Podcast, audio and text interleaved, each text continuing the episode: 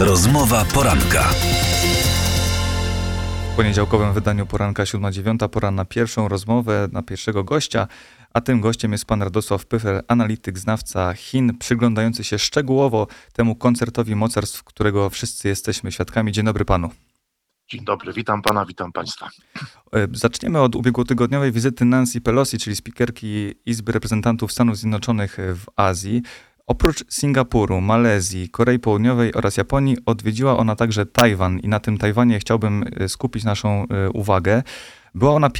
Nancy Pelosi była pierwszym przewodniczącym Izby Reprezentantów USA, który odwiedził wyspę od 1997 roku, kiedy to był na Tajwanie Newt Gingrich. Czy w związku z powyższym możemy mówić o tym, że było to wydarzenie o randze historycznej? Randze historycznej może nie, z tego względu, że do wizyty spikera Izby Reprezentantów USA już doszło wcześniej, jak pan zauważył, natomiast sam kontekst tej wizyty rzeczywiście sprawia, że rzeczywiście możemy mówić o tym, że była to wizyta bezprecedensowa i historyczna. Dlaczego? Dlatego, że ona odbywa się w kontekście już zdecydowanie ostrej rywalizacji amerykańsko-chińskiej, do której dochodzi na wielu polach. To są już zupełnie inne Chiny niż w 1997 roku, kiedy one były dużo słabsze i kiedy ta różnica między tymi dwoma supermocarstwami była dużo większa. Dzisiaj obserwujemy tą rywalizację na polu technologicznym, na polu dyplomatycznym, politycznym, we wszystkich właściwie sferach, nawet i kosmicznej, między USA a Chinami. I to jest pierwsza różnica. Druga jest taka, że tutaj zwróciłbym uwagę na zachowanie, które było zupełnie inne, bo Newt Gingrich właściwie można powiedzieć, że dał twarz władzom w Pekinie, bo najpierw poleciał do Pekinu, tam odbył szereg spotkań wysokiego szczebla, dopiero potem poleciał do Tokio i z Tokio do Tajpej. Natomiast Nancy Pelosi kompletnie zignorowała Pekin i wygłaszała tam rewolucyjne zupełnie oświadczenia z punktu widzenia Pekinu, co rozprzeczyło władzę w Pekinie. I jeszcze dodajmy, opisując ten kontekst, że jesienią Xi Jinping będzie starał się o przedłużenie swojej władzy, uzyskanie trzeciej kadencji na kongresie partyjnym, a Tajwan jest absolutnie tutaj kluczową kwestią w kulturze politycznej Chin kontynentalnych. Wszyscy uczą się od małego, że Tajwan jest częścią Chin i kiedyś powróci pod to całkowite i faktyczne władztwo Pekinu. Kilkadziesiąt milionów kadr partyjnych również codziennie powtarza to hasło, że Tajwan jest częścią Chin i nie ma wielkich Chin bez Tajwanu. I w związku z tym, jeśli on chce obronić swoje przywództwo, jeśli chce pokazać się jako twardy, zdecydowany lider, to musiał na taką wizytę zareagować, bo ona zaprzeczała tej idei jednych Chin, co do której Amerykanie i Chińczycy zgadzają się już od 1972 roku, od tej słynnej wizyty Henry'ego Kissingera, że Tajwan jest częścią Chin i że Pekin rozciąga nad nim, może nie de facto, ale de jure suwerenność i że ma monopol na relacje zewnętrzne. I ta zasada została tutaj złamana, chociaż oczywiście Amerykanie mówią, że ona nie narusza status quo i że te definicje są inne, nie ma co do tego konsensusu, natomiast musiało to spowodować wściekłość, to po pierwsze, a po drugie ze względu na ten kontekst wewnętrzny w Chinach, które też odczuwają kryzys globalny, jak dzisiaj wszyscy na świecie, żeby nie dopuścić do kryzysu legitymacji i utraty twarzy, to jest bardzo ważne w Azji, wydaje mi się, tego nie zrobił Newt Gingrich, o którym tutaj pan wspomniał, bo to było takie bardziej delikatne i bardziej takie w azjatyckim stylu właśnie pozwalające zachować twarz. Natomiast taka wizyta, w której wojskowym samolotem ląduje się na przedmieściach Tajpej i potem w taki ostry sposób mówi bezpośrednio takie rzeczy, które mogły Pekin rozścieczyć, były zabraniem tej twarzy i to musiało doprowadzić do eskalacji i w pewien sposób doprowadziły, bo od razu pojawiły się tam jednostki Chińskiej Republiki Ludowej i doszło do bezprecedensowych ćwiczeń czy manewrów wojskowych, więc te jednostki chińskie znalazły się na obszarze, na którym nigdy nie były do tej pory i tak się składa, że otoczyły wyspę. Te ćwiczenia miały potrwać do wczoraj, ale na razie nic nie słychać o tym, żeby się zakończyły, czy miały się zakończyć. Dodatkowo wyprowadzono teraz jednostki na Morze Żółte w okolicy Szanghaju i Pekinu. No więc jesteśmy tutaj w tej sekwencji eskalacyjnej tak daleko, jak nigdy nie byliśmy do tej pory, no co sprawia, że jednak ta wizyta Nancy Pelosi, spikerki Izby Reprezentantów USA, jest czymś więcej, jest czymś bezprecedensowym i jest czymś więcej niż wizyta Newta Gingricha w 1997 roku.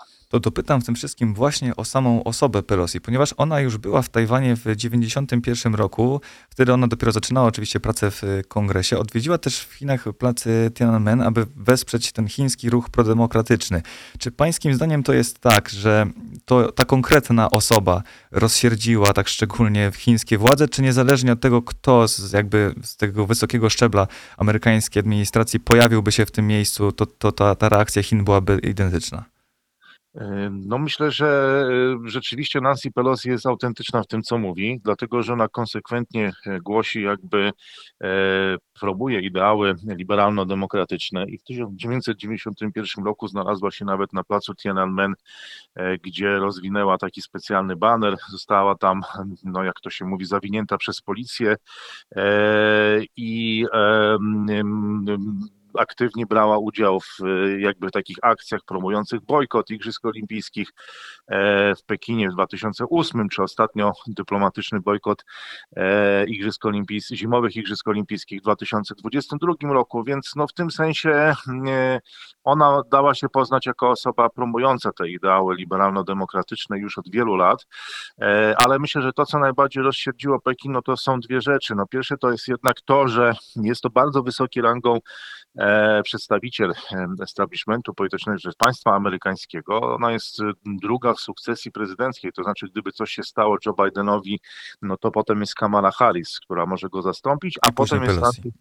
I później jest Pelosi, więc to jest bardzo wysoka ranga, a jak już wspomniałem, według tych uzgodnień, do których prawdopodobnie też dochodziło w łazienkach w Warszawie, kiedy dyskutowali przedstawiciele Chin i USA, no jest zasada jednych Chin i ona obowiązuje od 1972 roku. Potem Amerykanie przenieśli ambasadę z Tajpej do Pekinu, uznając jakby tą zasadę i to jest ten monopol na relacje zewnętrzne. To mogło rozsierdzić władzę w Pekinie i także to, że Joe Biden, bo tu mamy do czynienia z ciekawą sytuacją, zarówno Joe Biden, jak i Antony Blinken mówią, że ona sama podejmowała decyzję, że tak jest w świecie demokratycznym, że instytucje o tym decydują same i oni nie mają na to żadnego wpływu. Gdyby to od nich zależało, czyli od Departamentu Stanu czy Białego Domu, to do tej wizyty by nie doszło, no ale Nancy Pelosi tutaj te decyzje podejmuje sam. I to też rozwścieczyło Chińczyków, bo jeżeli spojrzymy na oświadczenia dyplomatyczne Pekinu, chociażby nawet i artykuł ambasadora Chin w Rzeczpospolitej, który się ukazał, no to jakby Pekin absolutnie nie wierzy, że to jest jakaś indywidualna inicjatywa, że to jest jakaś szarża Nancy Pelosi. Raczej uważa, że to jest zorkiestrowana akcja Stanów Zjednoczonych, a tylko właściwie Antony Blinken i Joe Biden udają, że nic o tym nie wiedzą. I to może, i to też jest tutaj taką okolicznością, która wprowadza dodatkową nerwowość, co widać po tych pierwszych oświadczeniach, które nastąpiły po tej wizycie.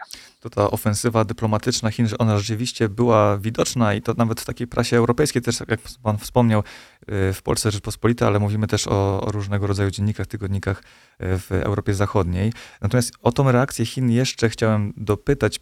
O tych manewrach na niespotykaną skalę również już pan wspomniał, ale chciałem zapytać właśnie o to, czy to jest pańskim zdaniem pewnego rodzaju oznaka bezsilności, czy raczej fakt tego, że była to reakcja natychmiastowa, świadczy właśnie o potencjale i determinacji państwa środka w kontekście Tajwanu? No myślę, że Pekin miał trzy możliwości, to znaczy odpowiedzieć jeszcze mocniej w kontekście Tajwanu i to byłaby sekwencja eskalacyjna i wydaje mi się, że tak się stało, dlatego że mamy do czynienia z bezprecedensowymi ćwiczeniami. Wyspa nigdy nie została otoczona. Oczywiście my w Polsce wyśmiewamy te manewry, że to jest tam strzelanie rakietami do oceanów i tak dalej, ale po pierwsze ta blokada jeszcze się nie kończy, czy też te ćwiczenia, czy manewry, jakkolwiek to nazywamy.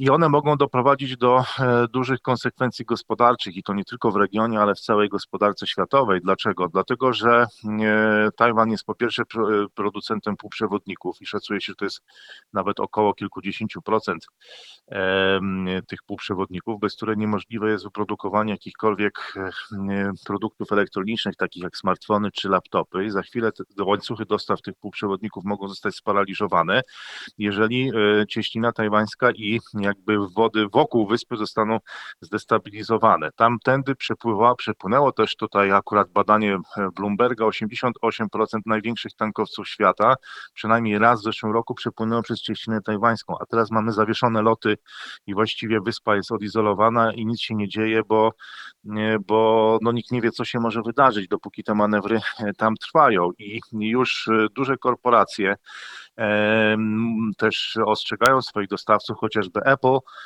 o tym, że żeby na produktach nie zapisywać nazwy Tajwan albo Made in Taiwan, czyli wyprodukowane na Tajwanie, bo wówczas za to są kary, jeśli chodzi o cła. Każda taka pozycja w arkuszu celnym kosztuje około $592 kary, tak? Więc to nie jest takie wymachiwanie szabelką. Obawiam się, że jeśli te ćwiczenia będą nadal trwały, to znaczy nie zostaną odwołane i tam zostanie ogłoszony jakiś powód, że jednak trzeba jeszcze dalej ćwiczyć, no to wtedy Stany Zjednoczone zostaną zmuszone w ramach tej logiki eskalacyjnej do wykonania kolejnego ruchu i wtedy jesteśmy już w bardzo ciężkiej sytuacji. I to jest kwestia Tajwanu, a pamiętajmy, że jeszcze jest możliwość odpowiedzi w innych polach czy w innych przestrzeniach. Najgorszą sytuacją dla Polski byłaby odpowiedź na Ukrainie i wsparcie Rosji, które mogłoby tam przechylić szale. To w ramach tego koncertu mocarstw, tej rywalizacji USA-Chiny. Chiny mogłyby jeszcze mocniej odpowiedzieć właśnie w logice eskalacyjnej, ale nie na Tajwanie, tylko w innej części świata. Dla Polski najgorsze byłoby to, gdyby Chiny bardziej zdecydowanie i już nie tylko retorycznie, ale faktycznie zaczęły popierać Rosję na Ukrainie, to mogłoby przeważyć szale. No trzecia rzecz to jest taka, że oczywiście te manewry się skończą może w ciągu jednego lub dwóch dni. Tam przeleciały co prawda chyba 4 rakiety nad Tajpej. Sytuacja jest bezprecedensowa, tą granicę przesunięto, ale to byłoby jakieś zablokowanie tej eskalacji, ale tak jak mówiłem, jest to bardzo trudne, dlatego że Xi Jinping musi pokazać, że jest twardym, zdecydowanym liderem i dla Chińczyków to jest bardzo ważne, zarówno dla kilkudziesięciu milionów funkcjonariuszy partyjnych, jak i dla zwykłych obywateli, jako element pewnej dumy narodowej, że w sprawy Chin się nie ingeruje, a czy my się z tym zgadzamy, czy nie, myślę, że w Polsce się raczej z tym nie zgadzamy, że Tajwan jest częścią Chin, ale tak to postrzega miliard Chińczyków i tak to postrzegają funkcjonariusze partyjni i Xi Jinping musi to robić, więc być może, jeszcze myślę, że mamy tutaj, mówię jako społeczność międzynarodowa, jakąś szansę na to, że obie strony się wycofają z tego i ogłoszą to jako swoje zwycięstwo.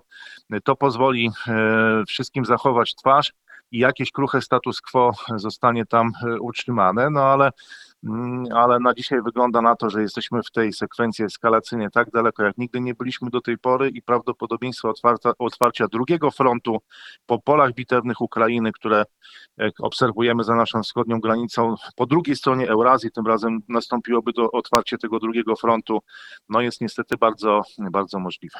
To wszystko, o czym pan mówi, jest niezwykle ciekawe i tych pytań, które gdzieś tam zrodziły się w mojej głowie podczas tej rozmowy, jest jeszcze mnóstwo, ale no niestety czas naszej rozmowy dobiega końca. Jest mi niezwykle z tego powodu przykro, bo tych pytań rzeczywiście mam wiele, ale mam nadzieję, że jeszcze będzie nieraz okazja do tego, aby o Chinach, o Tajwanie i o tym, jak Stany Zjednoczone w tym wszystkim się odnajdują, będzie możliwość porozmawiać. Pan Radosław Pyfel, analityk, znawca Chin, był moim i państwa gościem. Serdecznie dziękuję za rozmowę. Kłaniam się, miłego dnia, wszystkiego dobrego. 7:09. Rozmowa poranka.